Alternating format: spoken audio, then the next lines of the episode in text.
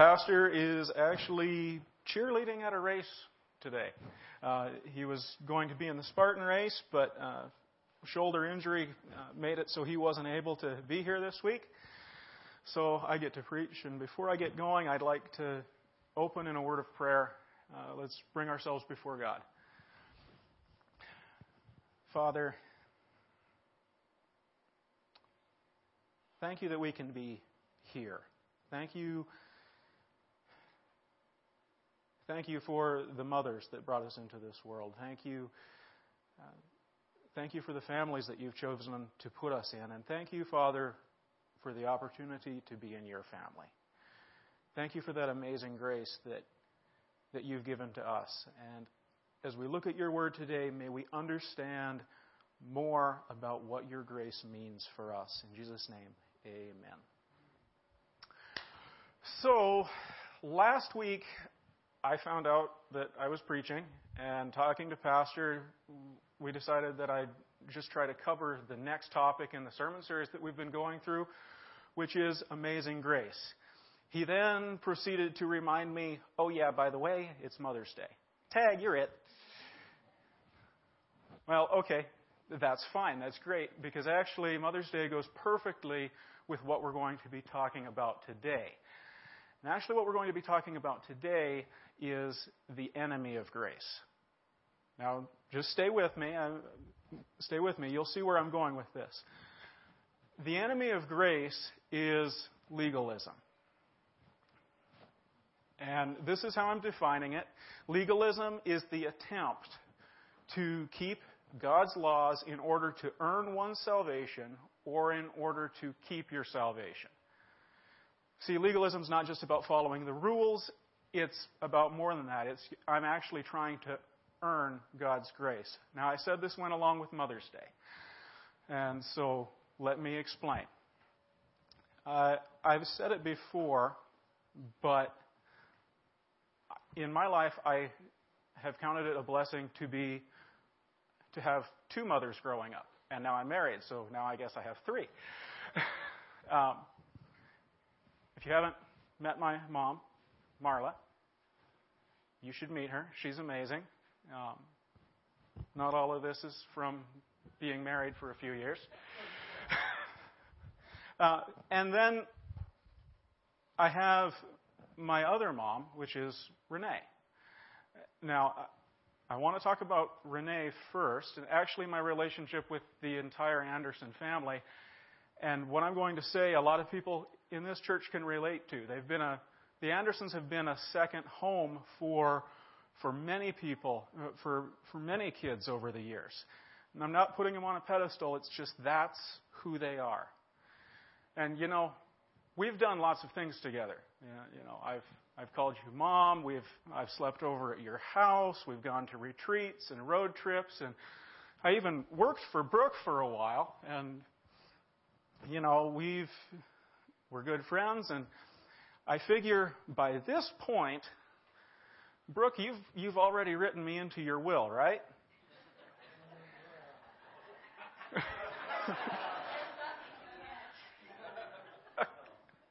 Come on. And, and like, like, you know, at least a share of the company. Oh. Brooke, that's not fair. No, that's that's not fair. You know, I've I've done all this work for you. I, you know, I I call your wife mom. You know, I'm. Come on. You know, when you think about it, in some ways, I'm better than your own kids. Hannah, Hannah, I know for a fact that I can put bales of insulation into that insulation machine better than you can.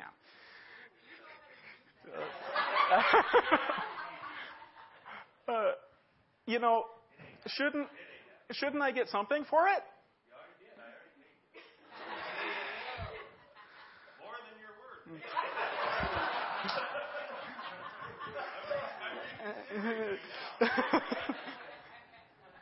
All right.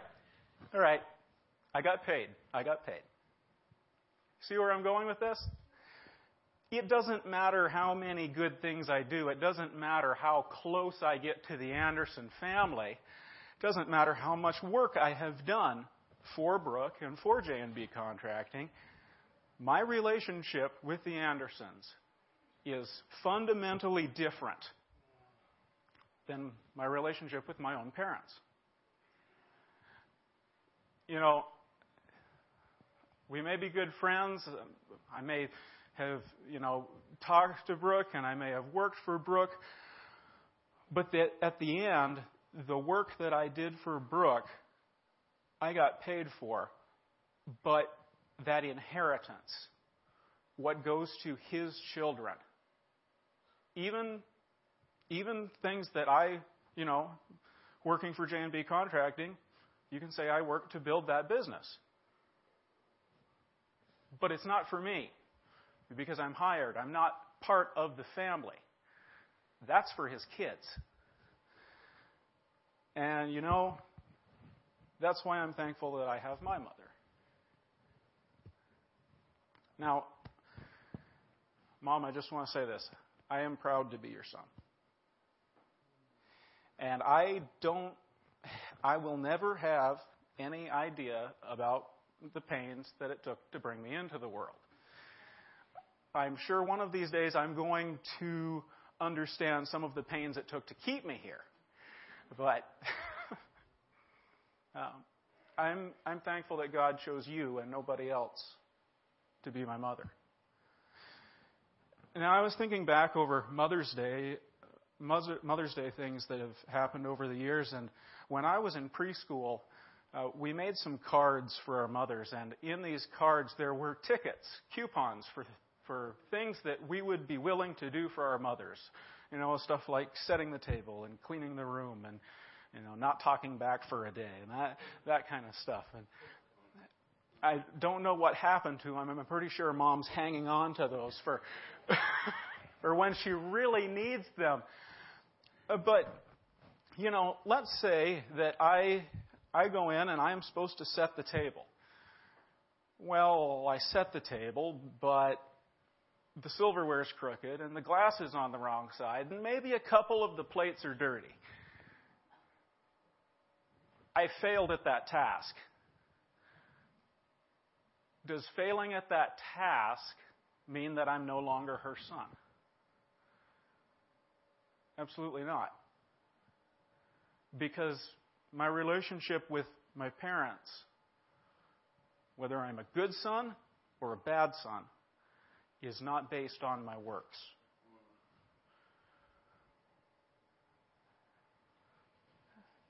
And now, as we think about that, now let us let's look at God. In in the Bible, we are given several pictures of who God is and what He looks like. The first one that we're going to look at really quick, um, we're actually just going to read through these, and these are pictures of God. Isaiah chapter 6, verse 1. In the year that King Uzziah died, I saw the Lord sitting on a throne, high and lifted up, and the train of his robe filled the temple. You know, this is who God is. He's big, He's huge, He's the boss. Now we're going to flip all the way to the back of the Bible. Um, this passage is talking about Jesus Christ as He's coming back. And we are just going to read through it. It's Revelation 19, verses 11 through 16. um,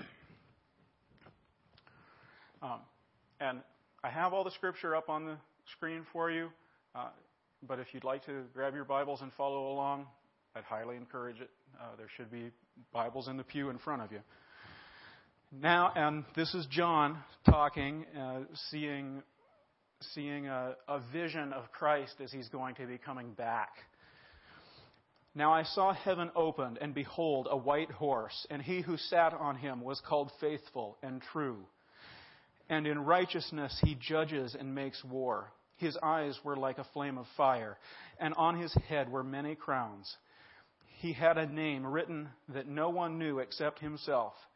He was clothed in a robe dipped in blood, and his name was called the Word of God. And the armies in heaven, clothed in fine linen, white and clean, followed him on white horses. Now out of his mouth goes a sharp sword, that with it he should strike the nations, and he himself will rule them with a rod of iron. He himself treads the winepress of the fierceness and wrath of Almighty God. And he has on his robe and on his thigh a name written, King of Kings and Lord of Lords. Okay, by, by seeing by seeing these pictures of God, we need to understand who He is. This is who He is. He's big, He's all powerful, He's almighty. He's the creator and the sustainer and controller of all creation. This is who God is. This is the God that we get to come to. And you know what? Sometimes it's easy to think about God like this. He's big, He's powerful, He is the boss.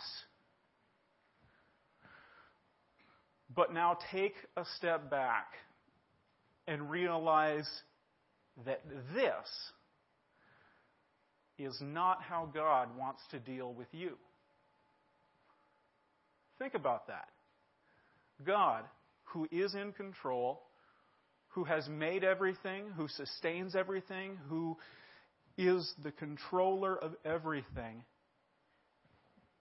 doesn't want to deal with you as a servant with a master. Um, now, I, I think about this and I think about the people of Israel. I think about the people of Israel because they were chosen as God's people. And they knew the law. The law was given to them. They spent their entire life memorizing it and trying to keep it. So they understood, you know, He's King of Kings, He's Lord of Lords, He is the boss.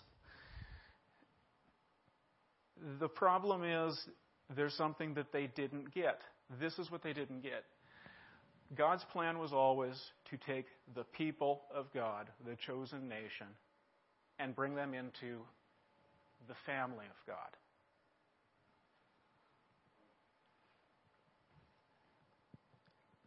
As we look in the book of Matthew, chapter 23, verse 37, I want you to listen to the emotion that is in Jesus' voice as he is talking about Israel. He's talking about Jerusalem. O Jerusalem, Jerusalem, the one who kills the prophets and stones those who were sent who are sent to her. How often I wanted to gather your children together as a hen gathers her chicks under her wings, but you were not willing.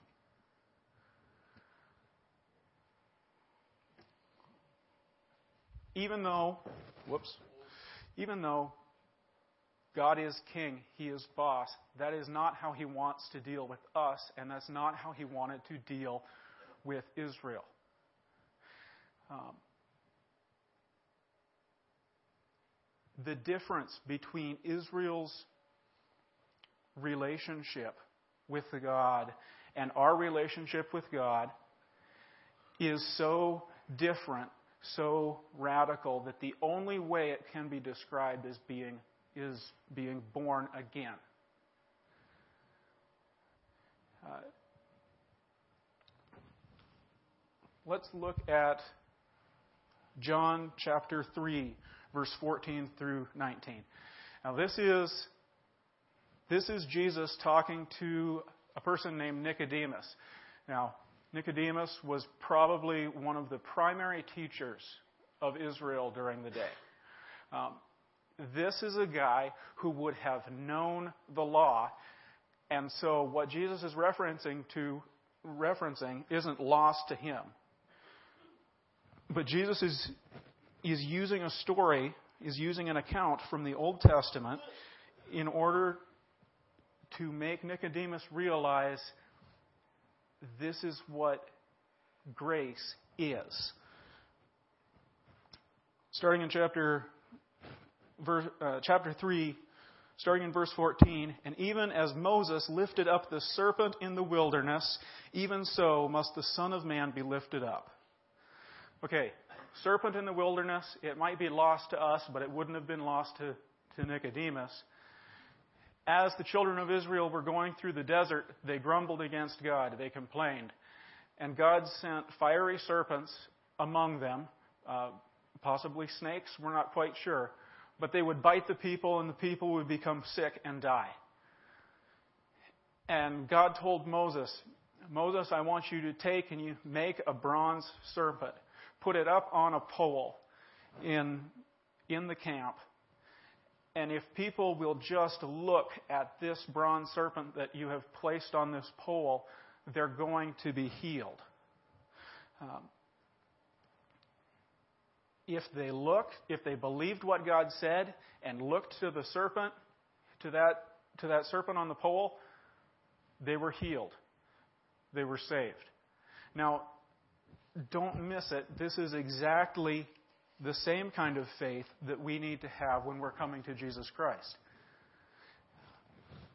Continuing on. Well, let's read that again so we get it in context. And as Moses lifted up the serpent in the wilderness, even so must the Son of Man be lifted up, that whoever believes in him should not perish, but have eternal life. This is amazing grace. It's not anything that we did, it's God putting His Son on the cross, dying for us, so we can be saved.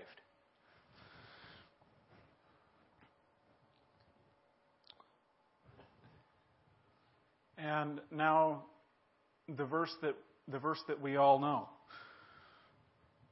For God so loved the world that he gave his only begotten Son, that whosoever believes in him should not perish, but have everlasting life.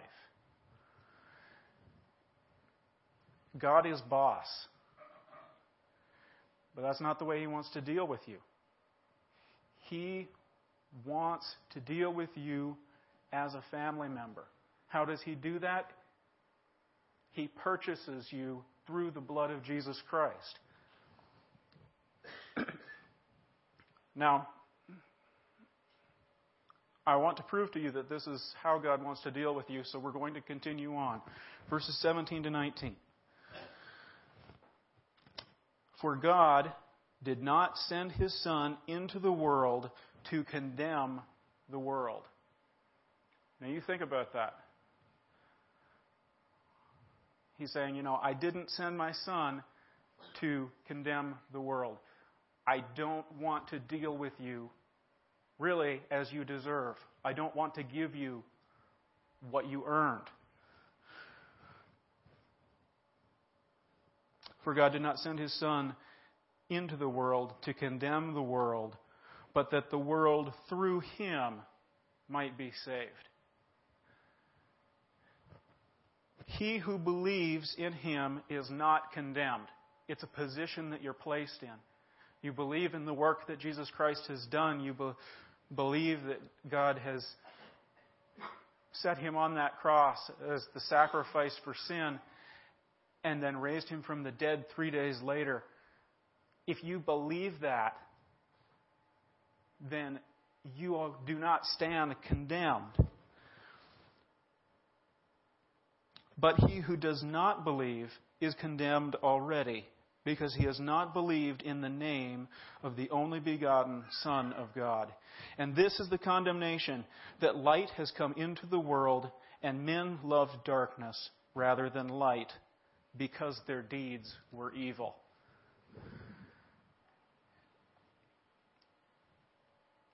God doesn't want to condemn you. He wants you as a part of the family. But how are we condemned? How do we earn this condemnation? We do it by ignoring the light of Jesus Christ in favor of our own deeds, in favor of the darkness of our own deeds. It would be like Brooke offering me a position in his family, and with that, a part of his inheritance and me saying, no, I'd rather work for you. I'd rather just get paid. You know, let, I think we're okay. I think our relationship's okay as it is. Don't worry about it. Um, when we choose our own deeds over the amazing grace that is offered by Jesus Christ, we choose God as a boss rather than a father. Or maybe to put it another way, Romans 6:23 For the wages of sin is death, but the gift of God is eternal life through Jesus Christ our Lord. It's just that simple. On the one hand, you have a wage. Um, and on the other hand, you have God's free gift of salvation, his free gift of grace. Now, as I was preparing my sermon, I already had it all written out and asked Pastor about some things, and he said, Hey, John, that next passage that you're, look, that you're looking at, I've covered it before. Well, that's good. Actually, a couple of weeks ago. But we need to look at it because I want us to understand the magnitude of our position in Christ. We're going to go back to Ephesians chapter 2.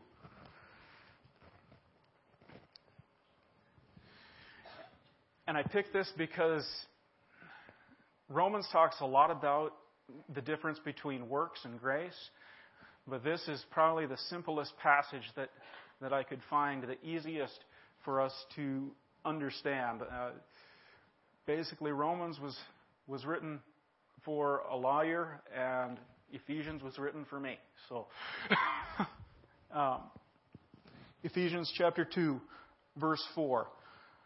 Uh, he's just gotten got done talking about how bad we are and how we deserved the wrath that is coming on us. Ephesians chapter 2 verse 4, but God who is rich in mercy. Okay, this is how he wants to deal with us, with, with mercy. Because of the great love with which he loved us.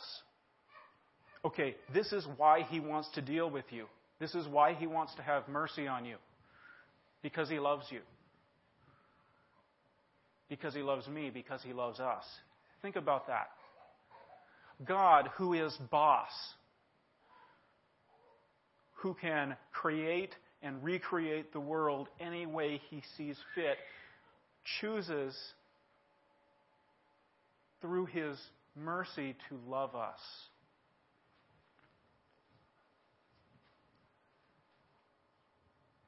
He loves you.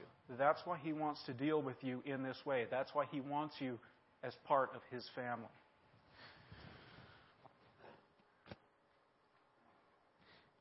Even when we were dead in, trust, in trespasses. Okay, this is our, this is our condition. Um, you know, we don't like to maybe necessarily realize it, but God is boss, whether we believe in Him or not.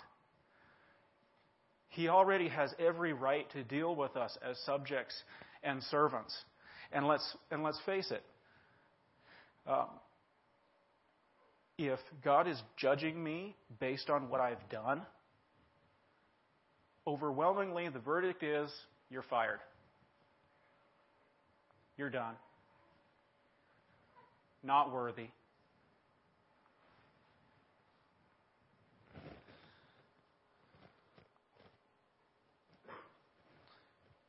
even when you were dead in trespasses, made us alive together with Christ.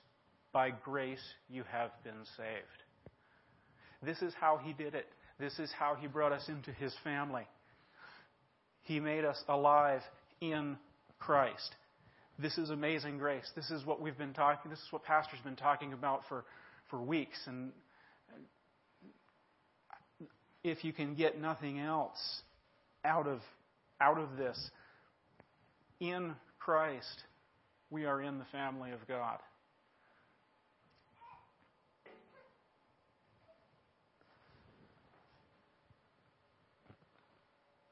Let's continue on Because a lot of times we, we like to think, you know, okay, I'm saved. That's it. Verse 6 And raised us up together and made us sit together in the heavenly places in Christ Jesus. Grace is a relationship changer. This grace that He offers through His Son Jesus Christ completely changes your relationship with Him. It's not about works. It's not about what we can do. It's not about what He can do. It's not, not about what we can do for Him. It's about what He has done for us. You remember remember that image of Christ that we talked about, that, that we covered in Revelation? Remember that image, that, that powerful image? If you are in Christ, if you are in the family of God, that's your big brother. Think about that. You have become a son of God. You have become a joint heir with Christ. And then verse 7, and, and this is this is maybe my favorite part about grace. That in the ages to come he might show the exceeding riches of his grace in his kindness towards us in Christ Jesus. Okay, when I was born into the Durga household, mom and dad didn't just go, hooray, it's a boy. All right, on with life as usual. No. That, the birth was great, but it's just the beginning. It's just the beginning. And really, the best part is yet to come. All right. Verse 8 For by grace you have been saved through faith, and that not of yourselves, it is the gift of God. This is the central part. This is the key. This is the most important part. Grace isn't something that we've worked for. It isn't something that we've earned. It's something that God has offered to us freely. And He's offered it through His Son, Jesus Christ. Our response to that is faith, is taking God at His word. Like the Israelites who would who looked to that bronze serpent that they might be healed. In the same way, we look to Jesus Christ because He is the person who has brought our salvation. And now we're going to jump right in. This is the verse that I, that I really wanted to cover because we are talking about legalism today. And legalism as I defined it, is trying is trying to keep God's law in order to earn your salvation or keep your salvation. So, verse 9. I'm going to read verse 8 with it because that's the way we quote it all the time. For by grace you have been saved through faith, and that not of yourselves, it is the gift of God, not of works, lest anyone should boast. I think I've already hammered on this a lot, but we should hammer on it again. It's not about our works, it's about the relationship that we have. Just like there is no amount of work, there is no amount of doing, there is nothing that would make me a part of the Anderson family and also, there's really nothing that would ever happen or could ever happen to make me not mom and dad's son. Whether I'm a good son or a bad son. Think about that.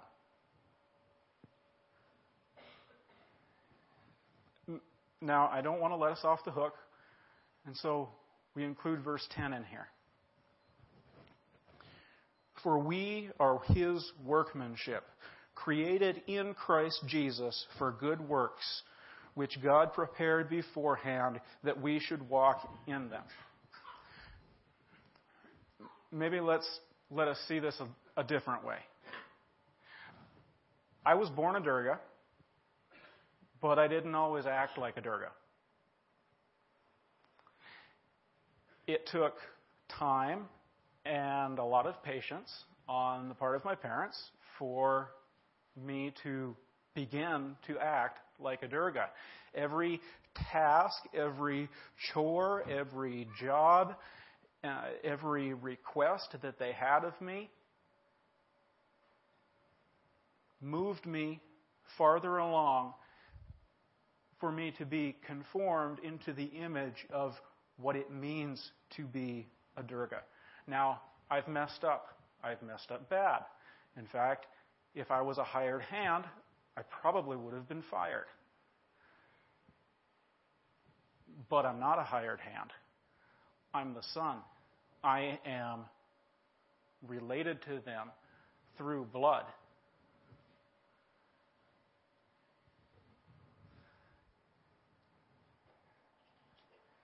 Now, I say all this because, and you know, we've, this is, for a lot of us, this is a review. Maybe it's new for, for some of you. Um, but I go over all of this because I, I wanted to show you the danger of legalism. The ultimate, you know, danger of legalism is that we are seeing God only in a position of boss and not as father. The ultimate danger, the ultimate concern for someone who is trying to be good enough? Well, I think Jesus himself said it best. This is Matthew 7, uh, verses 21 through 23. And listen carefully, because this is the ultimate danger of legalism. This is where legalism can lead. Not everyone who says to me, Lord, Lord, shall enter the kingdom of heaven, but he who does the will of my Father in heaven. At this point, people would be thinking, ah, do, right. This is a Jewish audience that Jesus himself is speaking to. They, okay, do the will of God. Many will say to me in that day, Lord, Lord, have we not prophesied in your name, cast out demons in your name, and done many wonders in your name? And then I will declare to them, I never knew you. Depart from me, you who work, you who practice lawlessness. This is the ultimate danger of legalism. This is the ultimate danger of thinking that we can somehow earn our salvation, that we can some that that our uh, our works somehow add something to the grace of God. Now, I want you to think for a moment. Think about the best person you know the best. I decided to use somebody that probably everyone has heard of, Mother Teresa. Now, I, I think there's hardly a person alive that, probably, that doesn't know the name of Mother Teresa and the work that she did with the sick and the dying and, and the orphans and just a tremendous amount of good works but I want us to be clear on just one thing. If Mother Teresa did not accept the gift of God's grace, if she did not accept what Jesus Christ did for her on the cross, then all these good works that she has done, they don't profit her anything. Why?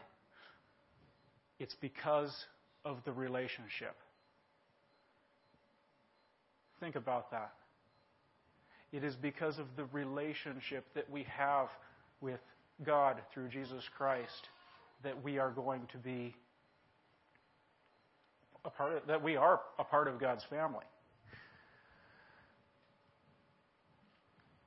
I don't know where you are in your lives spiritually. I don't know if you have already trusted Jesus Christ as your personal Savior, and you know, if you have, great. Welcome to the family. Remember, we're a family. We're not perfect, but we are family. If you haven't, though, if you have decided, you know what? I just, I'm okay with God being my boss.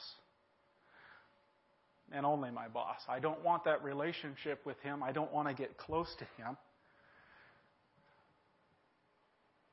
The danger is that if all you want is for God to be boss, or even if you don't want Him to be boss, the danger is that that is what He is going to be. Let's look at Romans 6:23 again. And this is our last verse. For the wages of sin is death, but the gift of God is eternal life through Jesus Christ our Lord. If you're here today, and if, if you're thinking, I'm good enough to get into heaven, doesn't matter how many good things we've done, if we've done anything to offend God, that earns us the wages of death. And ultimately, the ultimate disobedience of God is not trusting in His Son, Jesus Christ, not accepting the gift, the grace that has been given you through Jesus Christ. Maybe you're here and you think, you know, I have done so much wrong. I have so much sin, so much filth in my life. I there's no way that God can save me. My answer to both sides is this your relationship with Christ, your relationship with God is not based on what you do or what you don't do. It's based on what you have done with Jesus Christ. Have you accepted Him or have you rejected Him?